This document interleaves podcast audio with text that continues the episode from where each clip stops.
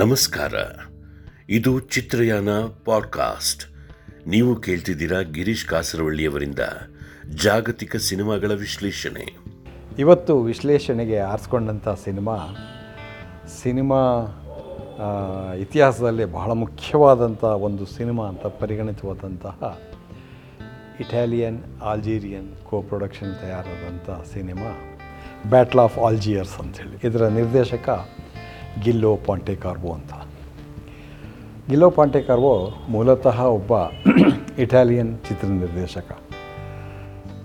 ಆದರೆ ಆಲ್ಜೀರಿಯಾ ಸ್ವಾತಂತ್ರ್ಯ ಆದಮೇಲೆ ಆ ಆಲ್ಜೀರಿಯಾದ ಬ್ಯಾಟಲ್ ಬಗ್ಗೆ, ಸ್ವಾತಂತ್ರ್ಯ ಸಂಗ್ರಾಮದ ಬಗ್ಗೆ ಒಂದು ಸಿನಿಮಾ ಮಾಡಿ ಅಂತ ಇಟಾಲಿಯ ಪ್ರಖ್ಯಾತ ನಿರ್ದೇಶಕನಾದಂಥ ಗಿಲ್ಲೋ ಪಾಂಟೆಕಾರ್ವೋಗೆ ಆಲ್ಜೀರಿಯನ್ ಸರ್ಕಾರ ಕರೆಯುತ್ತೆ. ಅವನು ಹೋಗಿ ಆ ಸಿನಿಮಾ ಮಾಡ್ತಾನೆ. ಗಿಲ್ಲೋ ಪಾಂಟೆಕಾರ್ವೋನ ಸಾಮಾನ್ಯವಾಗಿ ಕ್ರಾಂತಿಯ ಬಗ್ಗೆ ಸಿನಿಮಾ ಮಾಡಿದ ಒಬ್ಬ ನಿರ್ದೇಶಕ ಅಂತ ಮಾತಾಡ್ತಾರೆ. ಅವನು ಮಾಡಿದ ಇಪ್ಪತ್ತೆರಡು ಸಿನಿಮಾದಲ್ಲಿ ಸುಮಾರಷ್ಟು ಬೇರೆ ಬೇರೆ ದೇಶಗಳ ಅಂಥ ಕ್ರಾಂತಿಯ ಬಗ್ಗೆ ಆಗಿರೋದು. ಅದರಲ್ಲಿ ಬ್ಯಾಟಲ್ ಆಫ್ ಆಲ್ಜಿಯರ್ಸ್, ಆರ್ಗೋ ಮತ್ತು ಕ್ವಿಮಾಡಾ ಅಂತ ಈ ಮೂರು ಸಿನಿಮಾಗಳು ಬಹಳ ಪ್ರಸಿದ್ಧಿಯಾಗಿದೆ. ಈ ಪರ್ಟಿಕ್ಯುಲರ್ ಫಿಲ್ಮ್ ಜಾ ಯಾವುದು ಬ್ಯಾಟಲ್ ಆಫ್ ಆಲ್ಜಿಯರ್ಸು, ಅದು ಎಂಥ ಒಂದು ದೊಡ್ಡ ಕ್ರಾಂತಿನ ಮಾಡ್ತು ಅಂತ, ಎಂಥ ಒಂದು ದೊಡ್ಡ ಸೆನ್ಸೇಷನ್ ಕ್ರಿಯೇಟ್ ಮಾಡಿತ್ತು ಅಂತಂದರೆ, ನಮ್ಮ ಕಾಲದ ಅತ್ಯಂತ ದೊಡ್ಡ ಚಿಂತಕ ಅಂತ ನಾವು ಯಾರನ್ನು ಕರಿತೀವೋ ಆ ಎಡ್ವರ್ಡ್ ಸೈದ್ ಈ ಸಿನಿಮಾ ಮಾಡಿ ನೋಡಿಬಿಟ್ಟು ಅನ್ಮ್ಯಾಚ್ಡ್, ಇದನ್ನು ಇದನ್ನು ಯಾವುದಕ್ಕೂ ಹೋಲಿಕೆಗೆ ಸಾಧ್ಯವಾಗಲ್ಲ ಅಂತ ಶ್ರೇಷ್ಠ ಸಿನಿಮಾ ಅಂತ ಹೇಳ್ತಾರೆ. ಹಾಗೆ ಸ್ಟ್ಯಾನ್ಲಿ ಕ್ಯೂಬ್ರಿಕ್, ನಮ್ಮ ಅಮೇರಿಕಾದ ಖ್ಯಾತ ನಿರ್ದೇಶಕ, ಸಿನಿಮಾನ ಬಗ್ಗೆ ಮಾತಾಡ್ತಾನೆ, ಹೇಳ್ತಾನೆ, see battle of Algiers to understand the power of cinema. ಉಳಿದೆಲ್ಲ ಈ ಸಿನಿಮಾಗಳಲ್ಲಿ ನಿಮಗೆ ಅರ್ಥ ಆಗಲ್ಲ, see what can cinema achieve, battle of ಆಲ್ಜಿಯರ್ಸಲ್ಲಿ ಅದು ಸಾಧ್ಯ ಆಗಿದೆ ನೋಡಿ ಅಂತ ಹೇಳ್ತಾನೆ. ಈ ಬ್ಯಾಟಲ್ ಆಫ್ ಆಲ್ಜಿಯರ್ಸನ್ನು ಅರ್ಥ ಮಾಡ್ಕೋಬೇಕಾದ್ರೆ ಆಲ್ಜೀರಿಯಾದ ಒಂದು ಸಣ್ಣ ಒಂದು ಸ್ವಾತಂತ್ರ್ಯ ಸಂಗ್ರಾಮ ಏನು ಅನ್ನೋ ಇತ್ಯಾದಿಗಳನ್ನು ಚೂರು ಅರ್ಥ ಮಾಡ್ಕೋಬೇಕು. ಸುಮಾರು ನೂರೈವತ್ತು ವರ್ಷಗಳ ಕಾಲ ಆಲ್ಜೀರಿಯಾ ಫ್ರೆಂಚ್ ಕಾಲೋನಿಯಾಗಿತ್ತು. ಸಾವಿರದ ಎಂಟುನೂರ ಮೂವತ್ತೊಂಬತ್ತಕ್ಕೇನೋ ಫ್ರೆಂಚ್ ಆಡಳಿತಕ್ಕೆ ಒಳಗಾಗುತ್ತೆ. ಸಾವಿರದ ಒಂಬೈನೂರ ಅರವತ್ತ್ನಾಲ್ಕರವರೆಗೆ ಫ್ರೆಂಚ್ ಇದಾಗಿತ್ತು, ಕಾಲೋನಿಯಾಗಿ ಉಳಿದಿರುತ್ತೆ. ಸಾವಿರದ ಒಂಬೈನೂರ ಐವತ್ತ್ನಾಲ್ಕಕ್ಕೆ ಅಲ್ಲೂ ಈ ಆಲ್ಜೀರಿಯನ್ಸು ತಮಗೆ ಸ್ವಾತಂತ್ರ್ಯ ಬೇಕು ಅಂತ ಗಲಾಟೆ ಶುರು ಮಾಡ್ತಾರಲ್ಲ, ಆ ಪೀರಿಯಡಿನ ಬಗ್ಗೆ ಈ ಸಿನಿಮಾ ಮಾಡಿರ್ತಾರೆ ಗಿಲ್ಲೋ ಪಾಂಟೆಕಾರ್ವೋ. ಯಾವುದೇ ನೀವು ಯುದ್ಧ ತಗೊಂಡ್ರೂ ಒಂದು ನಾಯಕರು ಇರ್ತಾರೆ. ನೆಪೋಲಿಯನ್ ಅಂತೀವಿ ನಾವು, ಶಿವಾಜಿ ಅಂತೀವಿ, ಟಿಪ್ಪು ಸುಲ್ತಾನ್ ಅಂತೀವಿ, ಇನ್ಯಾರೊಬ್ಬನ ಹೇಳ್ತೀವಿ. ಆದರೆ ಈ ಸ್ವಾತಂತ್ರ್ಯ ಸಂಗ್ರಾಮ ಇದು ಇಪ್ಪತ್ತನೇ ಶತಮಾನದ ಕೆಲವು ಸ್ವಾತಂತ್ರ್ಯ ಸಂಗ್ರಾಮದಲ್ಲಿ ಆಗಿದೆಯಲ್ಲ, ಭಾರತದಲ್ಲೂ ಅದಾಗಿ ಜನರೇ ನಾಯಕರು. ಸೊ ಇಂಥ ಸ್ವಾತಂತ್ರ್ಯ ಸಂಗ್ರಾಮವನ್ನು ನಾನು ಯಾವ ರೀತಿಯಲ್ಲಿ ದಾಖಲಿಸಬೇಕು ಅನ್ನೋದು ಗಿಲ್ಲೋ ಪಾಂಟೆಕಾರ್ವೋ ದೊಡ್ಡ ಸಮಸ್ಯೆ ಆದಾಗ ಅವನು ಕೆಲವೊಂದಷ್ಟು ನಿರ್ಣಯಗಳನ್ನು ತಗೋತಾರೆ. ಏನು ಅಂತಂದರೆ, ಇಲ್ಲಿ ಯಾವುದೇ ನಾಯಕ ಪ್ರತಿನಾಯಕ ಇರಬಾರ್ದು. ಯಾಕಂದರೆ ನಂಗೆ ಮಾಡಿದ ತಕ್ಷಣ ನಾನು ಯುದ್ಧದ ಪರ ಆಗ್ತೀನಿ. ಫ್ರೆಂಚ್ ಪರ ಆಗದೆ ಇರ್ಬೋದು, ಆಲ್ಜೀರಿಯನ್ ಪರ ಆಗದೆ ಇರ್ಬೋದು, ಆದರೆ ಯುದ್ಧದ ಪರ ಆಗಿಬಿಡ್ತೀನಿ. ಯುದ್ಧದ ಪರವೂ ಆಗಬಾರ್ದು ನಾವು. ಯಾಕಂದರೆ ಯುದ್ಧ ಅವ್ರು ಗೆದ್ದರೂ ಇವ್ರು ಗೆದ್ದರೂ ಪರಿಣಾಮ ಒಂದೇ, ಜನ ಸತ್ತಿರ್ತಾರೆ, ಮನುಷ್ಯತ್ವಕ್ಕೆ ನಾಶವಾಗಿರೋದು, ಮನುಷ್ಯತ್ವವೇ ನಾಶ ಆಗಿರುತ್ತೆ. ಆದ್ದರಿಂದ ಯುದ್ಧದ ಪರ ಆಗಬಾರ್ದು. ಹಾಗಾಗಿ ಇವನೇನು ಮಾಡ್ತಾನೆ ಅಂತಂದರೆ ಒಂಥರದ ಬ್ಯಾಲೆನ್ಸ್ಡ್ ಇದನ್ನೇ ನೋಡ್ತಾ ಹೋಗ್ತಾನೆ. ಆಲ್ಜೀರಿಯನ್ಸಿಗೆ, ಅಲ್ಲಿಯ ಮುಸ್ಲಿಮರಿಗೆ ಸ್ವಾತಂತ್ರ್ಯ ಬೇಕು, ಯಾಕಂದರೆ ದೇ ಆರ್ ಆಪ್ರೆಸ್ಡ್. ಫ್ರೆಂಚರು ಇವರನ್ನು ಅದುಮಿಟ್ಕೊಳ್ಳುವ ಯಾವುದೇ ಇದು ಅವ್ರಿಗೆ ಸ್ವಾತಂತ್ರ್ಯ ಇಲ್ಲ. ಹಾಗಂತ ಹೇಳಿ ಅವರು ಮಾಡಿದ ಕ್ರೌರ್ಯವನ್ನು ತಾನು ಸಪೋರ್ಟ್ ಮಾಡಬಾರ್ದು ಅಂತ ಗಿಲ್ಲೋ ಪಾಂಟೆಕಾರ್ವೋ ನಿರ್ಧಾರ ಮಾಡಿಕೊಂಡು ಒಂದು ರೀತಿಯ ಸಮತೋಲನ ಇರುವಂತಹ ಒಂದು ಚಿತ್ರವನ್ನು ಮಾಡ್ತಾನೆ. ಆ ಯಾವುದೇ ನಾಯಕರನ್ನು ತಾನು ತೋರಿಸಿದೆ, ಬರೀ ಜನರಲ್ಲೇ ಇದು ಹೇಗೆ ಹುಟ್ಟಾಗ್ತು ಅನ್ನೋದನ್ನು ತೋರಿಸ್ತಾ ಹೋಗ್ತಾನೆ. ಒಂದು ಭಾಳ ಸ್ವಾರಸ್ಯಕರಾದ ಇದೇನು ಅಂತಂದರೆ, ಭಾರತದ ಸ್ವಾತಂತ್ರ್ಯ ಸಂಗ್ರಾಮಕ್ಕೂ ಅವರಿಗೂ ಇರೋ ವ್ಯತ್ಯಾಸ ಏನಂದರೆ, ನಮ್ಮದು ಶಾಂತಿಯುತವಾದ ಶಾ ಇದು. ಅಲ್ಲಿ ಮುಸ್ಲಿಮ್ ಇವ್ರು ಏನು ಮಾಡ್ತಾರೆ ಅಂತಂದರೆ, ಗೆರಿಲ್ಲಾ ಟೈಪ್ ವಾರ್ಫೇರ್ ಏನಿರುತ್ತೆ ಅದನ್ನು ಅವರು ಅಳವಡಿಸ್ತಾ ಹೋಗ್ತಾರೆ. ಅಂದರೆ ಗೆರಿಲ್ಲಾ ಟೈಪ್ ವಾರ್ಫೇರಲ್ಲಿ ಏನಾಗುತ್ತೆ ಅಂತಂದರೆ, ಯಾರು ನಿಮ್ಮ ವೈರಿ ಅಂತ ಗೊತ್ತಾಗಲ್ಲ. ನಿಮ್ಮ ಜೊತೆಗೆ ಇರೋ ಅವನ ಹತ್ರನೇ ಬಾಂಬ್ ಇರ್ಬೋದು, ಜೊತೆಗಿರೋನ ಹತ್ರನೇ ಗನ್ ಇರ್ಬೋದು. ಆ ಥರದಲ್ಲಿ ಅವರು ಈ ಫ್ರೆಂಚರನ್ನು ಸಾಯಿಸ್ತಾ ಹೋಗ್ತಾರೆ. ಅದನ್ನು ತಾನು ಕ್ಯಾಪ್ಚರ್ ಮಾಡಬೇಕು. ಆ ಇಡೀ ಪ್ರಾಸೆಸ್ ಏನಿದೆ, ಹೇಗೆ ಅವರು ಗುಟ್ಟು ಗುಟ್ಟಾಗಿ ಯಾರಿಗೂ ಗೊತ್ತಾಗದಿದ್ದಾಗೆ ಕೊಲ್ತಾ ಹೋದರು ಅನ್ನೋದನ್ನು ಹಿಡ್ಸಡಿ ಹೇಳಬೇಕು. ಹಾಗಂದ್ರೆ ಫ್ರೆಂಚ್ ಸುಮ್ಮನೆ ಇರುತ್ತಾ ಇಲ್ಲ, ಅವರು ಇವ್ರನ್ನ ಪ್ರಸ್ತಾವಕ್ಕೆ ಅವರು ಇವರ ಕಾಲೋನಿಗಳ ಬಗ್ಗೆ ಬಂದು ಸಾಯಿಸ್ತಾ ಇರ್ತಾರಲ್ಲ. ಸೊ ಇವೆರಡನ್ನೂ ಅವ್ರು ಮಾಡ್ತಾ ಮಾಡ್ತಾ ಒಂದು ಥರದ ಹೊಸ ರೀತಿಯ ಕಟ್ಟುವ ಕ್ರಮವನ್ನು ಗಿಲ್ಲೋ ಪೊಂಟೆಕೊರ್ವೋ ಯೋಚನೆ ಮಾಡ್ತಾನೆ. ಯಾಕಂತಂದರೆ ಒಂದು ಕಟ್ಟಿದ ಕ ಸಿನಿಮಾ ಅಂತ ಆಗಬಾರ್ದು, ಹಾಗಾಗಿ ಅವನು ಡಾಕ್ಯುಮೆಂಟ್ರಿ ಸ್ಟೈಲ್ ಆಫ್ ಫಿಲ್ಮ್ ಮೇಕಿಂಗನ್ನು ಬಳಸ್ತಾ ಹೋಗ್ತಾನೆ. ಅಲ್ಲಿರುವ ಎಲ್ಲ ಪಾತ್ರಗಳು ಯಾರೂ ನಟರಲ್ಲ, ತುಂಬ ಜನ ಆ ನಿಜವಾಗಿಯೂ ಆ ಆಲ್ಜೀರಿಯನ್ ವಾರಿಗೆ ಬಾ ವಾರಲ್ಲಿ ಭಾಗವಹಿಸಿದಂಥ ಯೋಧರೇ ಇರ್ತಾರೆ, ಅವರನ್ನು ನಟರಾಗಿ ಬಳಸ್ತಾನೆ. ಈ ಮಿಲ್ಟ್ರಿ ಫ್ರೆಂಚ್ ಮಿಲ್ಟ್ರಿಯನ್ನು ತೋರಿಸುವಾಗ ಕೂಡ ಅವರು ಕೂಡ ಎಕ್ಸೆಪ್ಟ್ ಆ ಮೇಯ್ನ್ ಜಾನ್ ಮಾರ್ಟಿನ್ ಅಂತ ಒಬ್ಬ ನಟ ಇರ್ತಾನೆ, ಅವನೊಬ್ಬನ ಬಿಟ್ಟರೆ ಮತ್ತೆಲ್ಲರೂ ಜನ ನಟರಲ್ಲ. ಹಾಗಾಗಿ ನಮಗೆ ನೋಡುವವನೇ ಕೂಡ ತಾವು ಆ್ಯಕ್ಚುಯಾಲಿಟಿ ಕವರೇಜನ್ನು ನೋಡ್ತಾ ಇದ್ವಿ, ಇದು ಬಹುಶಃ ನಡೆದಿತ್ತು, ಇದನ್ನು ಯಾರೋ ಶೂಟ್ ಮಾಡಿದ್ದಾರೆ, ಅದನ್ನ ಇಟ್ಕೊಂಡು ಸಿನಿಮಾ ಮಾಡ್ತಾ ಇದ್ದಾನೆ.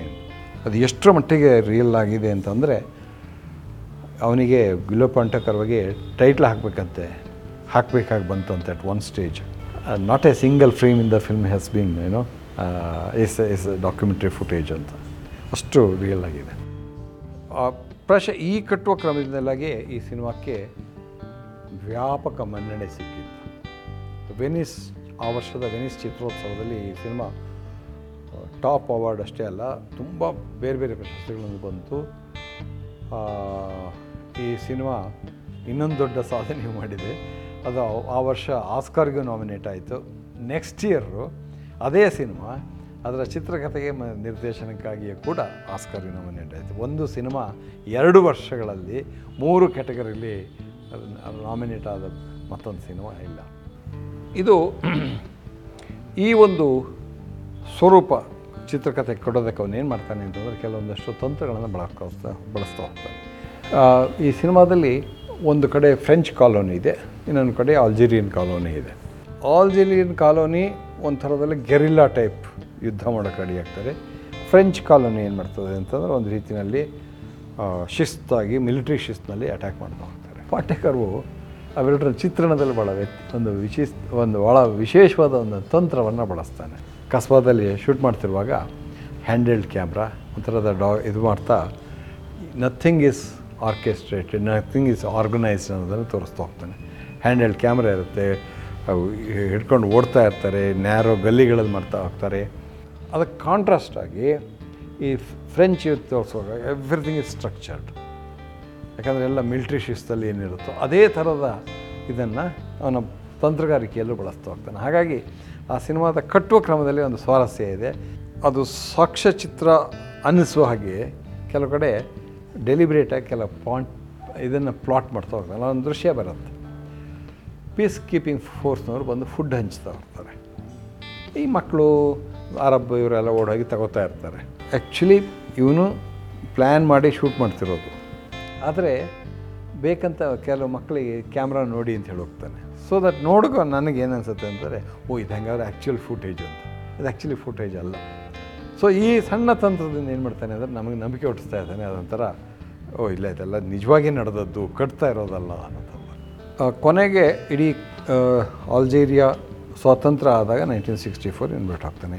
ಇಡೀ ಕಥೆ ಇದು ಘಟನೆ ಒಬ್ಬ ಆಲ್ಜೀರಿಯನ್ ಕಮಾ ಇವನು ಲೀಡರು ನಾಯಕ, ಅವನು ಒಂದು ಪುಸ್ತಕ ಬರ್ತಿರ್ತಾನೆ, ಅದನ್ನು ಬೇಸಾಗಿದ್ದು.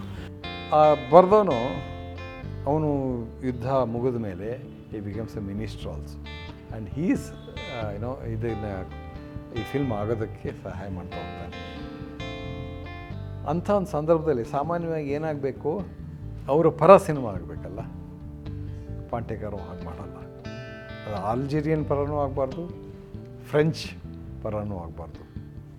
ಅದು ಒಂದು ರೀತಿಯಲ್ಲಿ ಮನುಷ್ಯ ಎಷ್ಟು ಕ್ರೂರಿ ಆಗ್ತಾನೆ, ಅಟ್ ದ ಸೇಮ್ ಟೈಮ್ ಮನುಷ್ಯ ಯಾಕೆ ಸಾಯಬಾರ್ದು, ಎರಡನ್ನೂ ಹೇಳ್ತಾ ಆ ರೀತಿಯಲ್ಲಿ ಇದು ಒಂದು ಮಹಾ ಮಹತ್ವದ ಸಿನಿಮಾ. ಅದರ ವಿಷನ್ ಮಾತ್ರ ಅಲ್ಲ, ಅದರ ಕಟ್ಟುವ ಕ್ರಮದಲ್ಲೂ ಬಹಳ ಮುಖ್ಯವಾಗ್ತಾ ಹೋಗುತ್ತೆ. ಈ ಕಥಾಚಿತ್ರದ ಪರಂಪರೆಗೆ ಒಂದು ರೀತಿಯ ಸಾಕ್ಷ್ಯಚಿತ್ರದ ಪರಂಪರೆಯನ್ನು ಸೇರಿಸಿದ ಒಂದು ಇದಿದೆಯಲ್ಲ, ಅದು ಇವತ್ತಿನ ಇದರಲ್ಲಿ ನಾವು ತುಂಬ ನೋಡ್ತಿರ್ತೀವಿ. ಅಂಥದ್ರಲ್ಲಿ ಅದನ್ನು ಭಾಳ ಎಫೆಕ್ಟಿವ್ ಆಗಿ ಬೆಳೆಸಿದ ಕೆಲವೇ ಸಿನಿಮಾಗಳಲ್ಲಿ ಬ್ಯಾಟಲ್ ಆಫ್ ಆಲ್ಜಿಯರ್ಸ್ ಒಂದು. ಈ ಸಿನಿಮಾದ ಇನ್ನೊಂದು ದೊಡ್ಡ ಛಾಯ ಛಾಯಾಗ್ರಹಣ ಭಾಳ ಅದ್ಭುತವಾದ ಛಾಯಾಗ್ರಹಣ ಸ ಕಪ್ಪು ಬೆಳಕಲ್ಲಿದೆ. ಬೇಕಂತ ಉದ್ದೇಶಪೂರ್ವಕ ಕಪ್ಪು ಬೆಳಕು ಬಳಸ್ತೇನೆ, ಯಾಕೆಂತಂದರೆ ಆ ಪೀರಿಯಡ್ಡು ಮತ್ತು ಡಾಕ್ಯುಮೆಂಟ್ರಿ ಲುಕ್ ಇರಬೇಕು ಅಂಥೇಳಿ. ಸ್ವಲ್ಪ ಮಟ್ಟಿಗೆ ಅಲ್ಲಲ್ಲಿ ಗ್ರೈನ್ಸ್ ಬರೋ ಹಾಗೂ ನೋಡ್ಕೋತಾನೆ, ಸೊ ದಟ್ ಇಟ್ ಅದು ಆ್ಯಕ್ಚುಯಲ್ ಫುಟೇಜ್ ಅಂತ ತಿಳ್ಕೊಳ್ಳೋ ಹಾಗೆ. ಇದರ ಮ್ಯೂಸಿಕ್ಕು ತೀರ ಇತ್ತೀಚೆಗೆ ತೀರ್ಕೊಂಡ್ರಲ್ಲ, ಮಾರಿಕೋನೆ ಅಂಥೇಳಿ, ಮಾರಿಕೋನ್ ಮಾರಿಕೋನ್ ಅಂತ ಅವನು ಮಾಡಿರೋದು. ಅದರ ಮ್ಯೂಸಿಕ್ ಭಾಳ ಚೆನ್ನಾಗಿದೆ. ಅವನು ಹೇಗೆ ಮಾಡ್ತಾನೆ ಅಂದರೆ, ತುಂಬ ಕಡೆ ಬಿಡಿ ಅದು ಬೇರೆ ಬೇರೆ ಇದರಲ್ಲಿದೆ, ಬಟ್ ಒಂದು ದೃಶ್ಯದಲ್ಲಂತೂ ಕೊನೆಗೆ ಹೆಂಗಸರೆಲ್ಲ ಸೇರಿಕೊಂಡು ಇಡೀ ಆಲ್ಜೀರಿಯನೇ ಸೇರಿಕೊಂಡಾಗ, ಅದಕ್ಕೆ ಪ್ರತಿಭಟನೆಗೆ ಸೇರಿಕೊಂಡಾಗ ಇವನು ಒಂದು ಸಂಗೀತವನ್ನು ಕೊಡ್ತಾನೆ. ಆ ಸಂಗೀತ ನನಗೆ ಬಹಳ ಪರಿಣಾಮಕಾರಿಯಾದ ಸಂಗೀತ ಅನ್ನಿಸ್ತು. ಮುಸ್ಲಿಮ್ ಇದರಲ್ಲಿ ಮತ್ತು ಸ್ವಲ್ಪ ಮಟ್ಟಿಗೆ ನಮ್ಮ ಉತ್ತರ ಭಾರತದಲ್ಲೂ ಇದೆ, ಈ ನಾಲಿಗೆ ನಳಬ ಅಂತೇಳಿ ಹೊಡೆದು ಪ್ರತಿ ಇದು ಶಬ್ದ ಮಾಡ್ತಾರಲ್ಲ, ಅದು ಒಂದು ಪ್ರತಿಭಟನೆಯ ರೂಪಕವಾಗಿ ಅಲ್ಲಿ ಬರುತ್ತೆ. ಅದನ್ನು ಬಳಸ್ಕೊಂಡು ಮತ್ತು ಆಲ್ಜೀರಿಯಾದ ಡ್ರಮ್ಸನ್ನು ಬಳಸ್ಕೊಂಡು ಮ್ಯೂಸಿಕನ್ನು ಬಳಸ್ತಾನೆ. ಆ ಮ್ಯೂಸಿಕ್ಕು ಇಡೀ ಸಿನಿಮಾದಲ್ಲಿ ಅಲ್ಲಲ್ಲಲ್ಲೇ ಅನುರಣಗಳೆಲ್ಲ ಹೋಗ್ತದೆ. ಆ್ಯಂಡ್ ಸಿನಿಮಾ ನೋಡಿದ ನಂತರ ಕೂಡ ಅದು ನನ್ನ ತಲೆಯಲ್ಲಿ ಅದು ಅದು ನೋಡಿದ ತಕ್ಷಣ ಒಂದು ಎಲ್ಲೋ ಒಂಥರ ಪ್ರತಿಭಟನೆ ಮಾಡ್ತಾ ಇದ್ದಾರೆ ಜನ ಅನ್ನೋದು ಬರ್ತಾ ಹೋಗುತ್ತೆ. ಹಾಗಾಗಿ ಆ ಮ್ಯೂಸಿಕ್ ಕೂಡ ತುಂಬ ಚೆನ್ನಾಗಿ ಹೋಗುತ್ತೆ. ಹಾಗಾಗಿ ತನ್ ತಾಂತ್ರಿಕವಾಗಿ ತಂತ್ರದ ಸಮನ್ವಯದ ದೃಷ್ಟಿಯಿಂದ ಶಬ್ದ, ದೃಶ್ಯ, ಸಂಗೀತ, ಸಂಕಲನ ಇದು ಭಾಳ ಚೆನ್ನಾಗಿದೆ. ತಂತ್ರಗಳ ಸಾಮರಸ್ಯ ಮತ್ತು ಕಥೆಯೊಂದನಿಗೆ ಅದ್ರ ಜೊತೆಗೆ ಹುಟ್ಟುಕೊಳ್ಳುವಂಥ ನಂಟಿನಿಂದಾಗಿ ದೊಡ್ಡ ವಿಶಿಷ್ಟವಾದಂಥ ಒಂದು ಅನುಭವವನ್ನು ಇದು ಹುಟ್ಟಾಕತ್ತೆ. ಆ ಕಾರಣಕ್ಕಿಂತ ಬಹಳ ಮುಖ್ಯವಾದ ಸಿನಿಮಾ ಅಂತ ಅನ್ನಿಸ್ತು. ಇದು ಚಿತ್ರಯಾನ ಪಾಡ್ಕಾಸ್ಟ್. ನೀವು ಕೇಳ್ತಿದ್ದೀರಾ ಗಿರೀಶ್ ಕಾಸರವಳ್ಳಿಯವರಿಂದ ಜಾಗತಿಕ ಸಿನಿಮಾಗಳ ವಿಶ್ಲೇಷಣೆ.